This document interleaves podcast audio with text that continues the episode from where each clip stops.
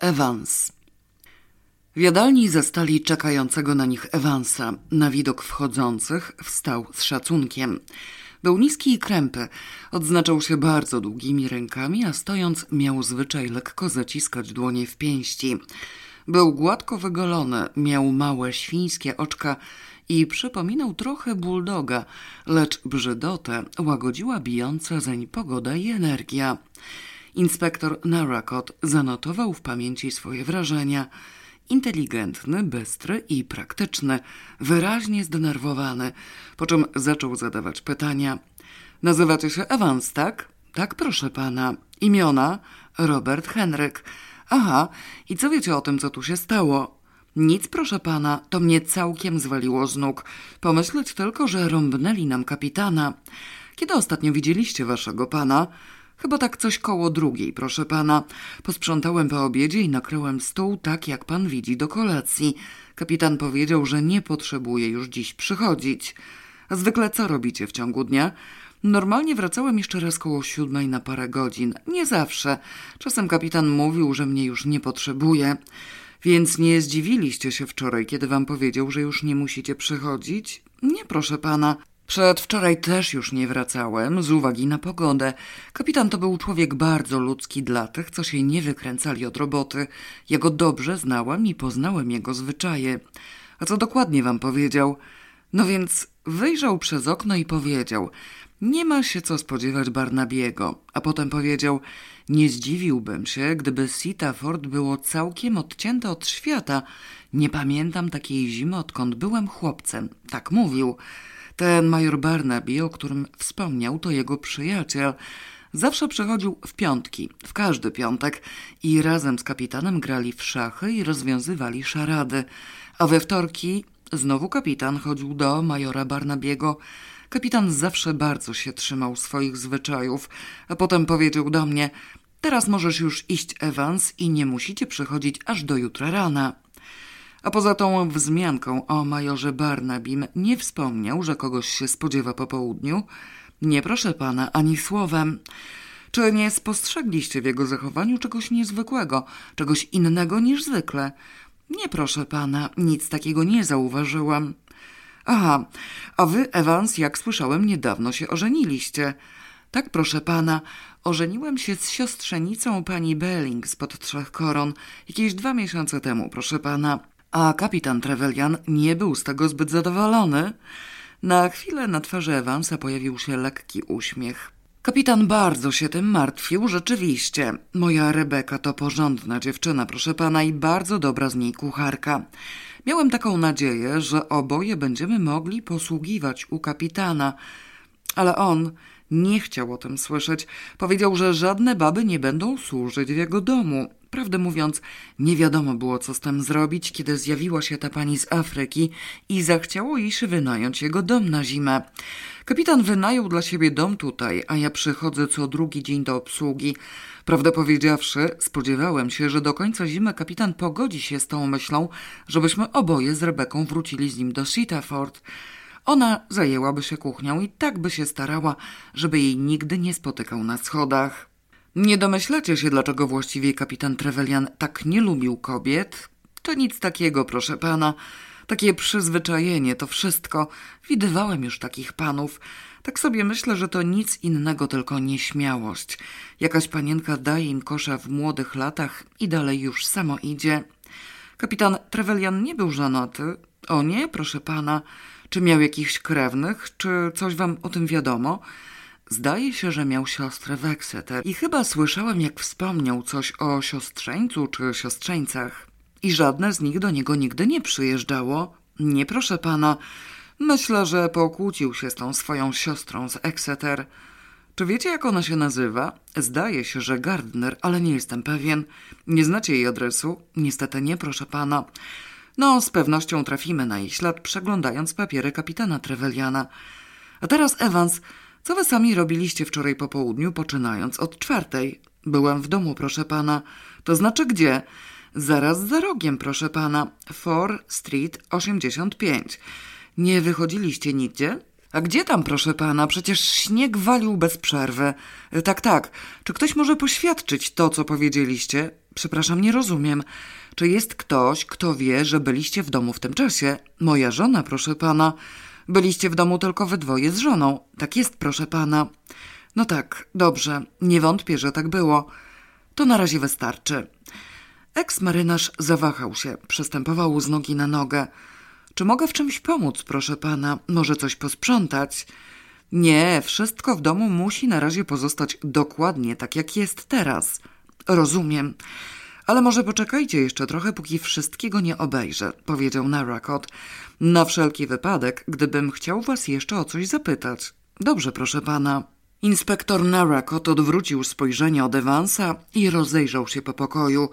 Przesłuchanie odbywało się w jadalni. Stół był ciągle jeszcze nakryty do kolacji. Ozór na zimno, pikle, ser Stilton i biskwity, a na palniku gazowym przy kominku rondelek z zupą. Na bocznym stoliku stała taca z alkoholami, syfon z wodą solową i dwie butelki piwa. Była tam również cała bateria srebrnych pucharków, a obok nich widok dość nieoczekiwany. Trzy książki lśniące nowością powieści. Inspektor Narakot obejrzał kilka pucharków i odczytał wyryte na nich napisy.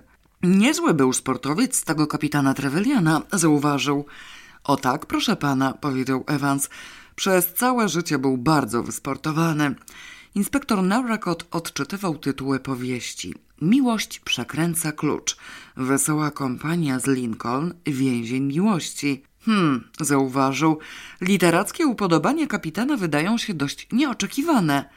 O, chodzi panu o te książki, roześmiał się Evans. To nie do czytania, proszę pana. To nagrody, które wygrał w tych konkursach linii kolejowych na nazwę miejscowości. Kapitan wysłał dziesięć rozwiązań pod różnymi nazwiskami, na moje także, bo mówił, że adres 4 Street 85 najpewniej zdobędzie nagrodę. Kapitan zauważył, że im bardziej pospolite nazwisko i adres, tym chętniej przyznaje się nagrody. I rzeczywiście dostałem nagrodę, ale nie dwa tysiące funtów, tylko trzy nowe powieści. I to takie, za które na moje oko nikt by w sklepie nie dał ani pensa. Narakot uśmiechnął się. Przypomniał Evansowi, żeby jeszcze poczekał i podjął dalsze oględziny. W jednym rogu pokoju mieściła się wielka szafa ścienna, rodzaj pakamery. Można w niej było zobaczyć niedbale upchnięte różne przedmioty.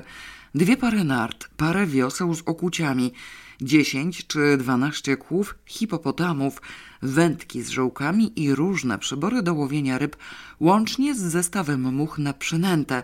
Do tego worek kijów golfowych, rakietę tenisową, wypchaną i oprawioną nogę słonia oraz tygrysią skórę.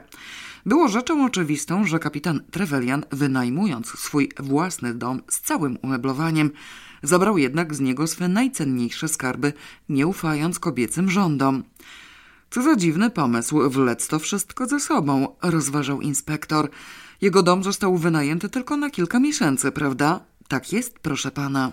Przecież te rzeczy można było zamknąć na klucz w jakiejś szafie w Sitaford. Po raz drugi w czasie ich rozmowy Evans pozwolił sobie na dyskretny uśmiech. Tak byłoby najłatwiej, zgodził się, chociaż w Sitaford z szafami nie jest najlepiej. Projektowali ten dom we dwójkę, architekt z kapitanem, a żeby wiedzieć, jak przydają się takie pomieszczenia, no to trzeba kobiety. Ale pan ma rację, proszę pana, że tak byłoby najrozsądniej. Co to była za praca? Przewożenie tego wszystkiego i ciężka praca. Ale co było robić? Kapitan nie mógł znieść myśli, że ktoś może grzebać w jego rzeczach. A gdyby nawet zamknąć jakiś schowek na osiem spustów, to kobieta zawsze znajdzie sposób, żeby się do tego dobrać. Tak mówił kapitan. Że to taka kobieca ciekawość, że lepiej ich wcale nie zamykać, jeżeli się nie chce, żeby tego dotknęła kobieca ręka. Tak mówił i że najlepiej zabrać to wszystko ze sobą. Jak panu mówiłem, była z tym fura roboty, a ile kosztowało. Ale tak już musiało być. Kapitan kochał te graty jak własne dzieci. Evans zamilkł, gdyż zabrakło mu tchu. Inspektor Narakot skinął głową w zamyśleniu. Było jeszcze coś, o czym chciał zasięgnąć informacji i uznał, że właśnie nadarza się sposobna okazja. Temat wypłynął w sposób naturalny. A ta pani Willett, powiedział od niechcenia, była jakąś dawną przyjaciółką czy znajomą kapitana? Ależ nie, proszę pana, to całkiem nieznajoma osoba. Jesteście tego pewni? spytał ostro inspektor. No, ostrość tonu zbiła z tropu starego majtka. Kapitan mi tego wyraźnie nie mówił. Ale tak, jestem tego pewny. Pytam o to, wyjaśnił inspektor, bo to bardzo dziwna pora roku na wynajmowanie tutaj domu. Z drugiej strony, jeżeli ta pani Willett znała kapitana i znała ten dom, mogła do niego napisać i zaproponować, żeby go jej wynajął. Evans potrząsnął głową. To było przez pośredników. Napisali do kapitana z firmy Williamson, że mają ofertę na wynajem od pewnej pani. Inspektor Narakot zmarszczył czoło. Cała ta sprawa z wynajęciem domu wydawała mu się mocno niejasna.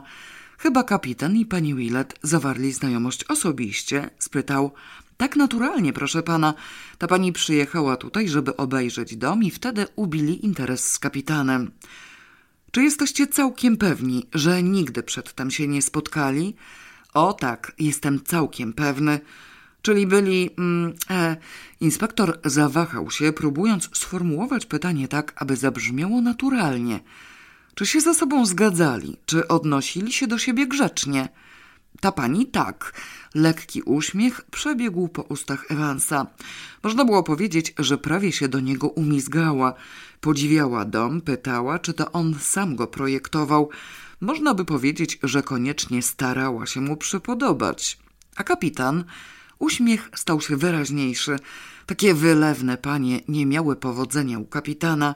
Był grzeczny, ale nic więcej i nie przyjmował zaproszeń. Zaproszeń? Tak, zachęcała go, żeby przez cały ten czas czuł się tam jak u siebie w domu i żeby do nich wpadał. Tak właśnie się wyraziła, żeby wpadał. Tak jakby można było do kogoś wpadać, kiedy się mieszka o sześć mil stąd. A więc zdawało się, że zależy jej na tym, aby, no, aby widywać kapitana. Narakot zastanawiał się, czy to mogło być powodem wynajęcia domu, czyżby to był wstęp do zawarcia znajomości z kapitanem Trevelianem, czy właśnie o to chodziło? Może nie przyszło jej do głowy, że kapitan zamieszka w Exempton tak daleko od niej? Może liczyła na to, że przeprowadzi się do jednego z domków w pobliżu, może do majora Barnabiego? Odpowiedź Evansa niewiele wyjaśniła. To bardzo gościnna pani, pod każdym względem. Codziennie kogoś zaprasza na obiad albo kolację. Narakot kiwnął głową. Niczego więcej tu się nie dowie, ale przyrzekł sobie, że musi jak najprędzej postarać się o rozmowę z panią Willett. Jej niespodziewane przybycie w tę stronę wymagało zbadania. Idziemy, Polok. Pójdziemy teraz na górę, powiedział. Zostawili Ewansa w jadalni i udali się na piętro. Wszystko z nim w porządku? Jak pan inspektor uważa? Spytał półgłosem sierżant, wskazując głową na zamknięte za Ewansem drzwi jadalni. Tak mi się zdaje, odrzekł inspektor, ale nigdy nie wiadomo, bądź co bądź, głupi nie jest. Nie, to inteligentny facet. To, co mówił, brzmi dość wiarygodnie, ciągnął inspektor. Jest logiczne, jasne i niczego nie ukrywał. Mimo wszystko, tak jak powiedziałem, nigdy nic nie wiadomo. I po tym stwierdzeniu, nader typowym dla jego ścisłego i podejrzliwego umysłu, inspektor przystąpił do rewizji pokoi na pierwszym piętrze. Znajdowały się tam trzy sypialnie i łazienka. Dwie sypialnie stały puste i najwidoczniej nikt tam od tygodni nie wchodził. W trzecim pokoju, zajmowanym przez kapitana Treveliana, panował nieskazitelny ład i porządek. Inspektor Narak odkrążył po nim tu i ówdzie, otwierając szuflady i szafki. Wszystko stało i leżało na swoim miejscu. To był pokój człowieka, który musiał być niemal fanatykiem w swym zamiłowaniu do porządku i schudności – Narakot zakończył inspekcję i zajrzał do przyległej łazienki. Tutaj również wszystko było w porządku. Raz jeszcze rzucił okiem na gładziutko zasłane łóżko i równo poskładaną piżamę. Potrząsnął głową. Nic tu nie ma, orzekł. Tak, wszystko wydaje się w najwyższym porządku. W biurku w gabinecie są papiery. Zajmijcie się tym, sierżancie. Powiem teraz Evansowi, że może już odejść. Prawdopodobnie wpadnę do niego, żeby jeszcze porozmawiać u niego w domu. Tak jest, panie inspektorze. Ciało można już zabrać. Będę chciał również zobaczyć się przy okazji z Warrenem. Mieszka tu gdzieś niedaleko, tak? Tak, panie inspektorze. Po tej stronie trzech koron, czy po drugiej? Po drugiej, panie inspektorze, wobec tego odwiedzę najpierw trzy korony. No, to do pracy, sierżancie. Polok udał się do jedalni, aby zwolnić Evansa. Inspektor wyszedł z domu frontowym wejściem i ruszył szybkim krokiem w stronę trzech koron. Pod trzema koronami Los pozwolił inspektorowi spotkać się z majorem Barnabym dopiero po zakończeniu bardzo długiej rozmowy z panią Belling, właścicielką licencjonowanego zajazdu pod trzema koronami. Pani Belling, osoba gruba i uczuciowa, była tak gadatliwa, że nie miał innego wyjścia. Musiał wysłuchać cierpliwie wszystkiego, co miała do powiedzenia, aż do chwili, gdy wyczerpał się strumień jej elokwencji. Nigdy tu nie było takiej nocy jak ta, stwierdziła. I któż mógł się spodziewać, że coś takiego się stanie z tym naszym biednym, kochanym panem? To wstrętne włóczęgi. Powiedziałam to już raz i ciągle powtarzam. Nie znoszę tych podłych włóczęgów.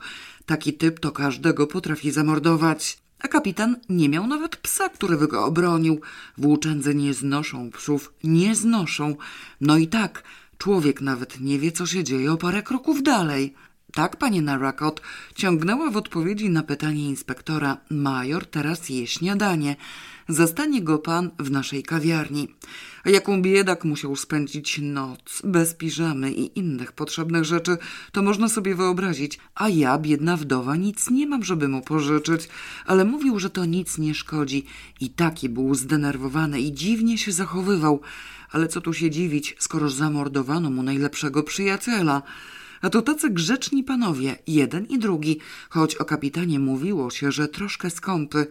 Oj tak, tak, ja zawsze uważałam, że to niebezpieczne mieszkać w Sitaford na takim pustkowiu, daleko za miastem, a tu kapitana mordują w samym Exempton, że też w tym naszym życiu zawsze zdarza się akurat coś, czego człowiek się nie spodziewa, prawda, panie Narakot?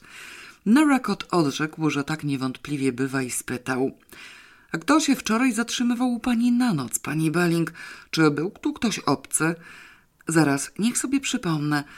Był pan Morsby i pan Jones, obaj komiwojażerowie, a także jeden młody pan z Londynu, nikogo poza tym. To zrozumiałe, że o tej porze roku nie mam wielu gości. Tu w zimie jest bardzo spokojnie. A był jeszcze jeden młody pan. Przyjechał ostatnim pociągiem. Jakiś wścibski młody człowiek, tak bym go określiła, jeszcze nie wstał z łóżka. Przyjechał ostatnim pociągiem? Zainteresował się inspektor. Ostatni pociąg przychodzi o dziesiątej, tak? Myślę, że nie warto się nim zajmować. A co z tamtym drugim, tym z Londynu? Czy pani go zna? Nie widziałam go nigdy w życiu. To nie żaden komiwojażer, trochę jakby z lepszej sfery. Nie pamiętam w tej chwili jego nazwiska, ale znajdzie je pan w spisie gości. Wyjechał dziś rano do Exeter pierwszym pociągiem, tym o 6.10. To ciekawe, po co tu przyjeżdżał, rada bym wiedzieć. Nie wspominał, jaki ma tu interes, ani słowa. A czy w ogóle wychodził? Przyjechał w porze obiadowej, wyszedł około w pół do piątej i wrócił mniej więcej dwadzieścia po szóstej. A dokąd się udał po wyjściu? Nie mam najmniejszego pojęcia, proszę pana. Może po prostu poszedł się przejść. To było jeszcze nim zaczął padać śnieg, ale i tak nie był to dzień do spacerów. Wyszedł o wpół do piątej i wrócił dwadzieścia po szóstej. Inspektor zamyślił się. To trochę dziwne. Czy nie wspominał o kapitanie Trevelianie? Pani Belling zdecydowanie potrząsnęła głową. Nie, panie inspektorze, o nikim nie wspominał. W ogóle niewiele się odzywał, przeważnie milczał. Z wyglądu taki miły młody człowiek, ale zdawało mi się, jakby czymś się martwił. Inspektor kiwnął głową i podszedł do kontuaru, aby przejrzeć listę gości. James Pearson, Londyn, czytał inspektor. Cóż, wiele nam to nie mówi. Będziemy musieli zasięgnąć trochę informacji o panu Jamesie Pearsonie. Po czym udał się do kawiarenki w poszukiwaniu majora Barnabiego. Major okazał się jedynym gościem w tej salce. Popijał kawę w kolorze smętnego błota i miał przed sobą oparty o coś najświeższy numer Timesa. Major Barnaby? Tak, to ja. Inspektor Narracott z Exeter. Witam pana, panie inspektorze. Są jakieś postępy? Tak, panie majorze. Uważam, że zrobiliśmy pewne postępy. Chyba mogę to śmiało powiedzieć. Miło mi to słyszeć, rzekł major sucho. Widać było, że niezbyt mu wierzył i niewiele się spodziewał. Mamy tu parę szczegółów, co do których chciałbym zasięgnąć informacji, majorze, powiedział inspektor, i myślę, że pan mógłby prawdopodobnie ich udzielić, jeżeli tylko potrafię. Czy kapitan Trevelyan miał jakichś wrogów? Co panu wiadomo na ten temat? Ani jednego wroga na całym świecie, odrzekł stanowczo Barnaby. A ten służący awans, czy pana zdaniem to człowiek godny zaufania? Chyba tak. Wiem, że Trevelyan mu ufał. Czy nie było między nimi żadnych nieporozumień na temat tego małżeństwa? Żadnych nieporozumień. Trevelyan był zły, nie lubił zmieniać swoich przyzwyczajeń. Wie pan, jak to stary kawaler. A mówiąc o kawalerach, jest jeszcze jedna sprawa. Trevelyan nie był żonaty. Wiadomo panu, czy spisał jakiś testament, a w przypadku, gdyby nie było testamentu, czy orientuje się pan, kto po nim dziedziczy? Trevelyan spisał testament, odrzekł bez wahania Barnaby. Aha, to pan o tym wie. Tak, wyznaczył mnie na wykonawcę testamentu. Powiedział mi o tym. Czy orientuje się pan, jak rozporządził swoim majątkiem? Tego nie wiem. O ile wiem, był bardzo zamożny. Trevelyan był bogatym człowiekiem, rzekł Barnaby.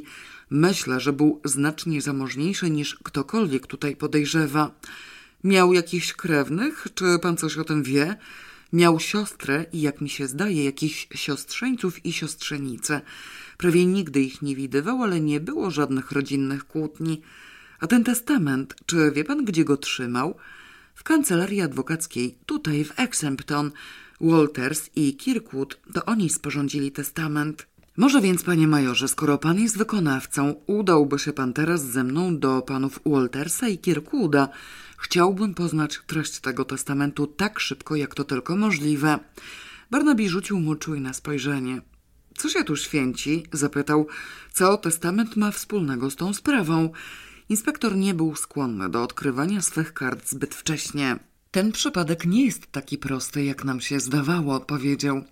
Ale, ale chciałbym pana jeszcze o coś zapytać. O ile mi wiadomo, pytał pan doktora Warrena, czy śmierć nastąpiła o godzinie 5.25. A to, rzekł major opryskliwie. Dlaczego przyszła panu na myśl akurat ta godzina? A dlaczego nie? odparł Barnaby. No coś musiało panu podsunąć tę myśl. Nastąpiła dłuższa chwila milczenia. Major powoli zbierał się do odpowiedzi, co znacznie pobudziło zainteresowanie inspektora Narakota. Major wiedział coś, co najwyraźniej starał się ukryć i to tak niezgrabnie, że gdy się go obserwowało, wydawał się po prostu śmieszny. A dlaczego nie mógłbym powiedzieć dwadzieścia pięć po piątej? spytał wyzywająco. Albo za dwadzieścia pięć szósta, albo na przykład dwadzieścia po czwartej. Słusznie, proszę pana, powiedział uspokajającym tonem Narakot. Nie chciał w tej chwili narażać się majorowi. Przyrzekł sobie, że dotrze do sedna sprawy, nim skończy się ten dzień. Uderzyło mnie tu jedno, proszę pana, ciągnął dalej. Tak, ta sprawa wynajęcia domu w Sitaford. Nie wiem, co pan o tym sądzi, ale to wydarzenie wydaje mi się intrygujące. Skoro pan mnie o to pyta, rzekł Barnaby, to moim zdaniem diabelnie dziwna sprawa. Taka jest pańska opinia, taka jest tutaj ogólna opinia. W Sitaford?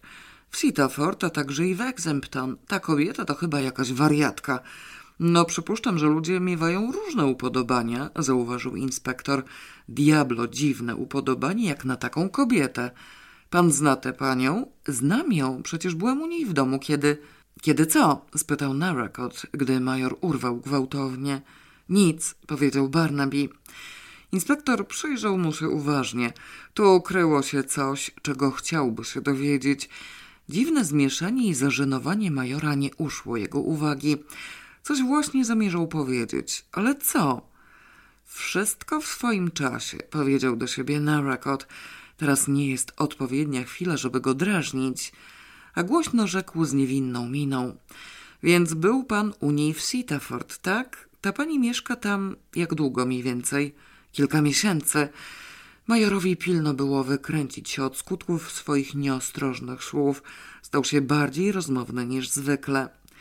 Ta pani to wdowa z córką? Tak. Czy wspomniała o powodach wyboru tego miejsca zamieszkania? No więc, Major potarł sobie nos z niepewną miną. Ona w ogóle dużo mówi, to taki typ kobiety. Uroki natury z dala od świata, od takie drdymałki, ale... Przerwał, nie bardzo wiedząc, co ma dalej mówić. Inspektor Narakot pośpieszył mu z pomocą. Nie wydało się to panu zgodne z jej charakterem. No właśnie, to taka światowa kobieta, wystrojona jak lala, córka ładna, elegancka. Właściwym dla nich miejscem byłby Ritz albo Claridge, czy jakiś inny drogi hotel. Wie pan, to ta strefa. Narakot skinął głową. Nie prowadzą samotniczego trybu życia, czy tak? spytał. Nie sądzi pan, że one się po prostu ukrywają? Major Barnaby zdecydowanie potrząsnął głową. O nie, nic takiego, są bardzo towarzyskie, może trochę zbyt towarzyskie. Chcę przez to powiedzieć, że w takiej dziurze jak Sitaford człowiek nie może wykręcać się od zaproszeń tym, że już umówił się gdzie indziej i kiedy te zaproszenia się mnożą, to sytuacja staje się trochę niezręczna. To bardzo miłe, gościnne panie, ale nieco zbyt gościnne jak na angielski gust. Kolonialny styl, poddał inspektor. Tak, chyba tak. Nie ma pan powodów do przypuszczeń, że wcześniej już zawarły znajomość z kapitanem Trevelianem? Na pewno nie. Jest pan całkiem pewny? Joe powiedziałby mi o tym. A czy nie sądzi pan, że motywem ich przybycia było, powiedzmy, zawarcie znajomości z kapitanem? Majora pomysł ten wyraźnie uderzył jako coś nowego. Przez kilka minut zastanawiał się nad tym. Jakoś nigdy o tym nie pomyślałem. Bardzo były dla niego miłe, to prawda, choć nie można powiedzieć, aby Joe się odwzajemniał. Ale nie, sądzę, że to był z ich strony po prostu naturalny sposób zachowania. Za wiele serdeczności. Wie pan, jak to ludzie z kolonii, dodał stary żołnierz w klasycznym wyspiarskim stylu. Rozumiem. A teraz coś o samym domu. Jak rozumiem, zbudował go kapitan Trevelyan. Tak. I nikt inny nigdy w nim nie mieszkał, to znaczy nigdy nie był wynajmowany. Nigdy. Więc nie wygląda na to, żeby było coś specjalnie atrakcyjnego w tym domu. To zagadkowa historia. Szanse 10 do 1, że nie ma to nic wspólnego ze sprawą. Po prostu uderzyło mnie jako dziwny zbieg okoliczności. A ten dom, w którym kapitan Trevelyan zamieszkał, Hazelmoor, czyja to własność? Panny Larpent. To starsza osoba przeniosła się na zimę do pensjonatu w Cheltenham. Co roku tak robi. Zwykle zamyka swój dom, ale jeżeli może, wynajmuje go, co nie trafia się często. Nic w tym wszystkim nie było obiecującego. Inspektor potrząsnął głową zniechęcony. Ci pośrednicy od nieruchomości to firma Williamson? Tak. Mają biuro w Exempton? Tak, tuż obok kancelarii adwokackiej Waltersa i Kirkwooda. Aha, wobec tego, jeżeli panu to odpowiada, majorze, możemy tam wpaść po drodze. Proszę bardzo, Kirkwooda i tak przed dziesiątą nie zastałby pan w biurze. Wie pan, jak to jest z prawnikami. Więc idziemy? Major, który już wcześniej zdążył zjeść śniadanie, kiwnął głową na znak zgody i wstał z krzesła. Testament. W biurze Williamsonów zostali powitani przez młodego człowieka, który wstał na ich przyjęcie z usłużnym wyrazem twarzy. Dzień dobry, panie majorze. Dobry. Co za okropny wypadek, zaczął ze swadą młodzieniec. Od lat nic takiego nie zdarzyło się w Exempton. Mówił to tonem pełnym entuzjazmu. Major Barnaby wzdrygnął się. To jest pan inspektor Narak, odpowiedział. Ach tak, rzekł młody człowiek z zachwytem. Potrzebuję pewnych informacji, których pan zapewne mógłby mi udzielić, powiedział inspektor. Jak się zorientowałem, to panowie przeprowadzili te transakcje z wynajęciem rezydencji Sitaford.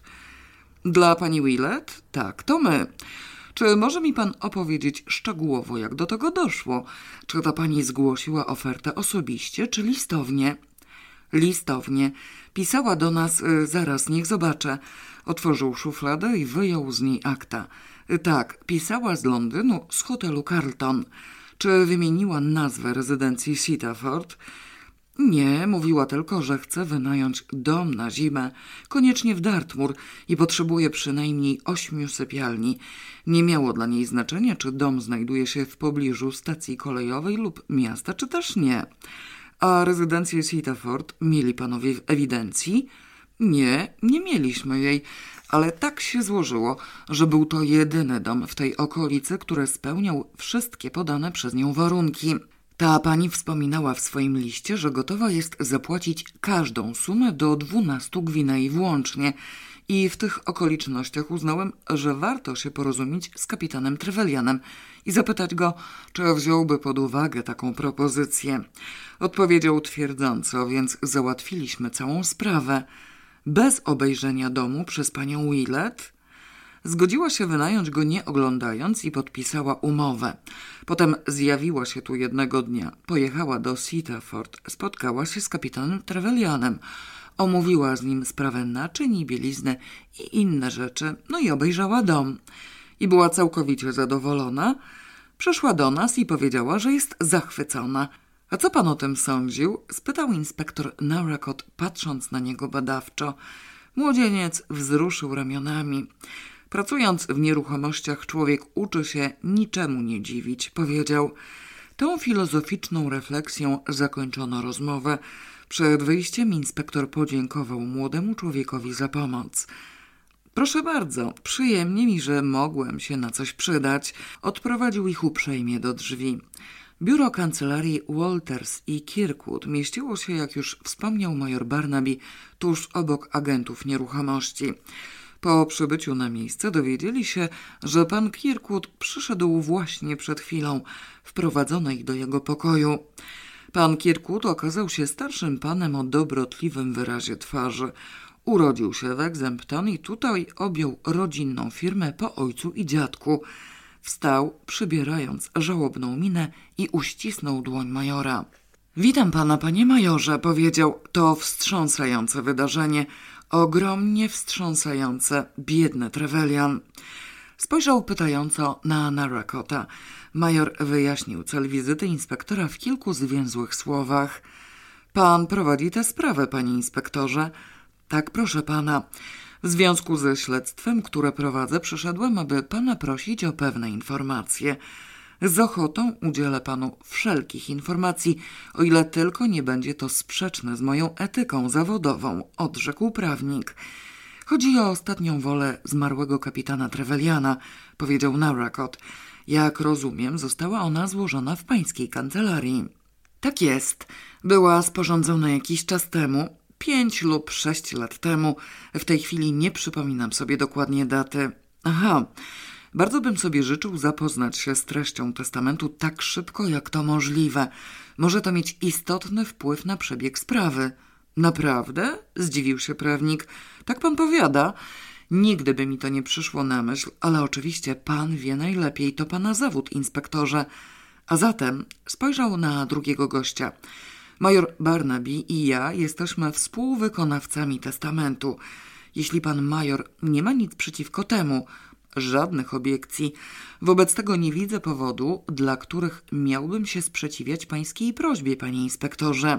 Podniósł słuchawkę stojącego na biurku telefonu i rzucił kilka słów. Po dwóch, trzech minutach do pokoju wszedł urzędnik i położył przed nim zalakowaną kopertę. Urzędnik wyszedł, pan Kirkwood zaś wziął kopertę, otworzył ją nożykiem do papieru i wyciągnął z niej obszerny, okazale się prezentujący dokument. Odchrząknął i przystąpił do czytania. Ja, Joseph Arthur Trevelyan, zamieszkały w rezydencji Sitaford w miejscowości Sitaford, hrabstwo Devon. Przedstawiam tu moją ostatnią wolę i testament – sporządzony w dniu dzisiejszym, to jest 13 sierpnia 1926 roku. Punkt pierwszy. Wyznaczam Johna Edwarda Barnabiego zamieszkałego w Sitaford numer 1 oraz Fryderyka Kirkwooda z Exempton na wykonawców mojej ostatniej woli. Punkt drugi. Przekazuję Robertowi Evansowi, który służył mi długo i wiernie, sumę 100 funtów, wolną od podatku spadkowego do jego wyłącznej dyspozycji. pod warunkiem, że w chwili mojej śmierci będzie pozostawał w mojej służbie bez pisemnego lub ustnego jej wypowiedzenia przez którąkolwiek ze stron. Punkt trzeci. Wymienionemu Johnowi Edwardowi Barnabiemu jako dowód naszej przyjaźni i mojej do niego sympatii i szacunku ofiaruję wszystkie moje sportowe trofea, włączając w to kolekcję głów i skór dzikiego zwierza, jak również wszelkie puchary i nagrody z zawodów przyznawane mi w różnych dziedzinach sportu oraz trofea myśliwskie znajdujące się w moim posiadaniu. Punkt czwarty. Cały mój majątek ruchomy i nieruchomy i moją własność osobistą niewymienioną w testamencie i kodycylach przekazuję pod zarząd powierniczy wykonawcom, którzy zajmą się ich sprzedażą. Punkt piąty. Z funduszy uzyskanych ze sprzedaży wykonawcy opłacą wszelkie koszta związane z moim pogrzebem, testamentem i należnościami, wyżej wymienione legaty oraz wszystkie podatki spadkowe i inne zobowiązania pieniężne. Punkt szósty. Pozostałość z tej sumy w gotówce lub w bieżących inwestycjach wykonawcy umieszczą w zarządzie powierniczym celem dokonania podziału na cztery równe części. Punkt siódmy.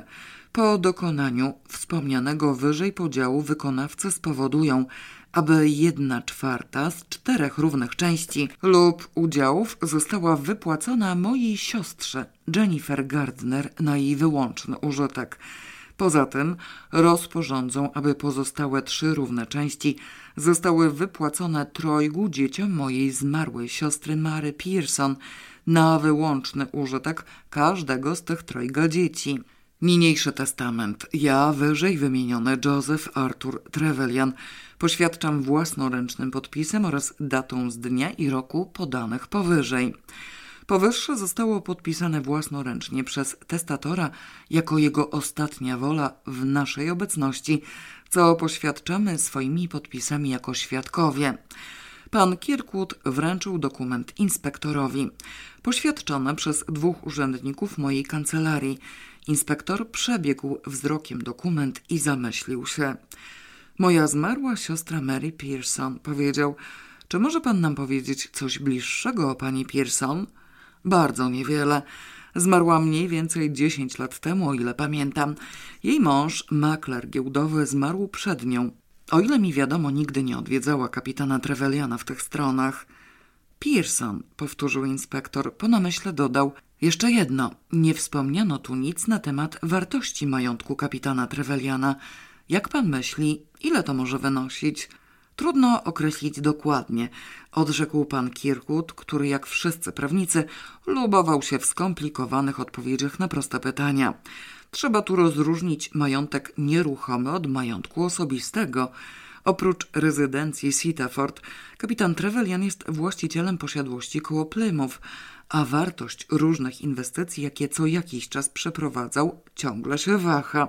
Chciałbym po prostu wiedzieć coś w przybliżeniu, powiedział inspektor. Nie bardzo mógłbym się podjąć. Chodzi mi tylko o cenę najogólniejszą dla orientacji. Na przykład, czy suma 20 tysięcy funtów mniej więcej by to określała. 20 tysięcy. Mój drogi panie, majątek kapitana Treveliana wart jest co najmniej cztery razy tyle. Ocena w granicach 80, a nawet 90 tysięcy byłaby znacznie bliższa prawdy. Mówiłem panu, że Trevelian był człowiekiem bogatym, wtrącił Barnaby.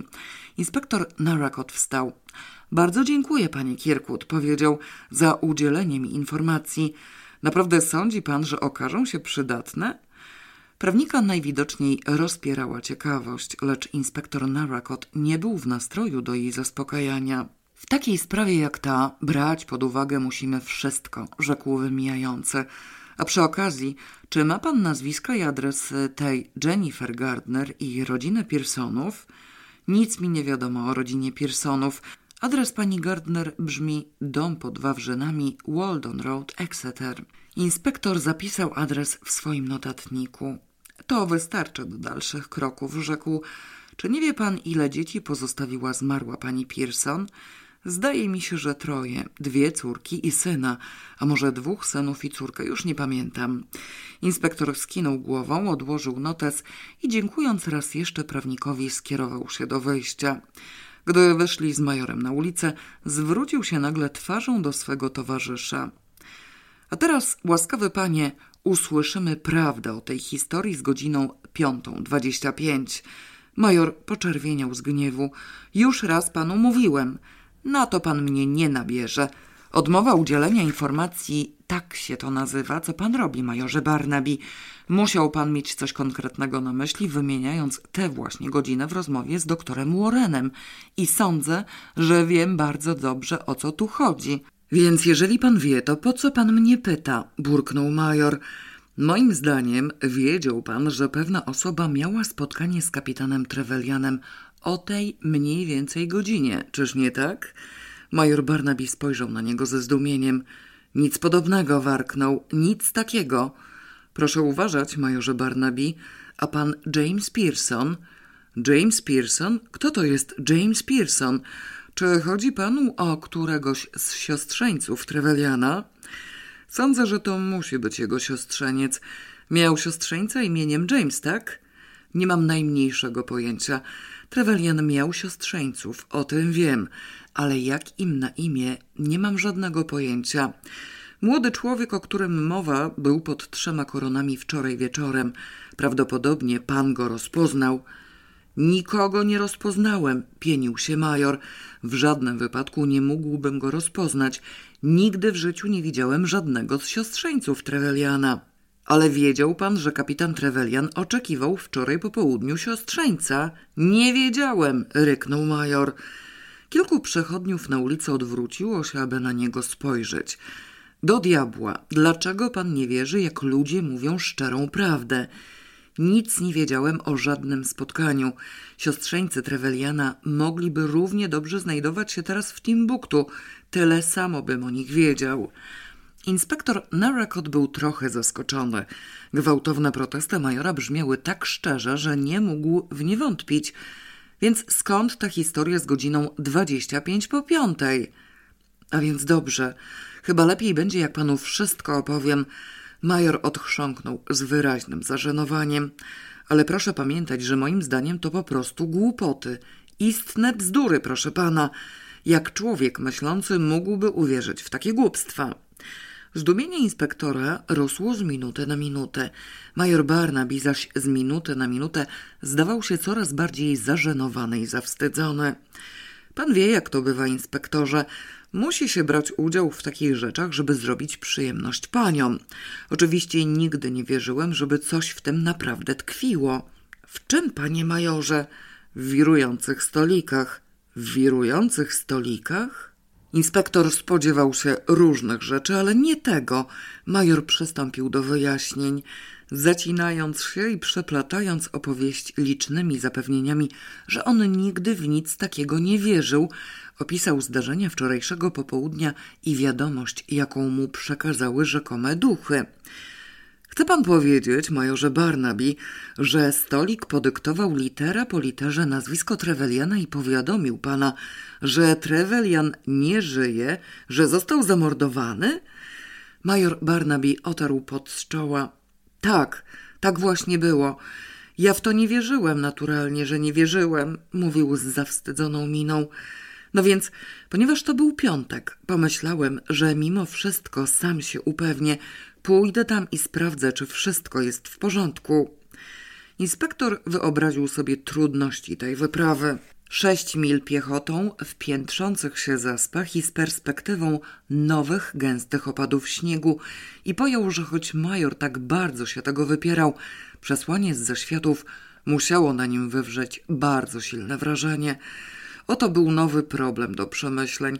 To bardzo dziwna sprawa, bardzo niezwykłe zdarzenie – coś czego nie można wyjaśnić w sposób zadowalający. Może jednak coś się w tym kryje, w tych hecach z duchami. Oto pierwszy w jego karierze przypadek uwiarygodnienia takiego seansu. Krótko mówiąc, dziwaczna historia, ale jak ocenił inspektor, poza wyjaśnieniem majora Barnabiego nie miało to praktycznie znaczenia dla sprawy. Jego domeną działania jest świat fizyczny, a nie pozagrobowy. Jego obowiązkiem jest wyśledzenie mordercy, a żeby to osiągnąć, nie potrzebuje pomocy duchów. To wszystko w tym odcinku. Bardzo dziękuję Wam za uwagę, za wszystkie polubienia, komentarze, za subskrypcje. Jesteście fantastyczni. Y, chciałabym również przypomnieć o Patronajcie. Otóż czytane ma y, już założone swoje konto na Patronite. Osoby, które chciałyby się w jakiś sposób zaangażować w tym zakresie, będą mogły wybrać y, spośród babskiego motywu, lądowania w Garwolinie, skarbów lub książki Wszyscy jesteśmy podejrzani, wszystkie oczywiście pani Joanny Chmielewskiej, y, będziecie mogli wybrać, y, którą książkę usłyszycie jako następną, lub też będziecie mogli dostać książkę dodatkową, ale to wszystkie szczegóły na Patronite dla zainteresowanych. To oczywiście nic zobowiązującego absolutnie dla chętnych. Dziękuję Wam bardzo i do usłyszenia wkrótce.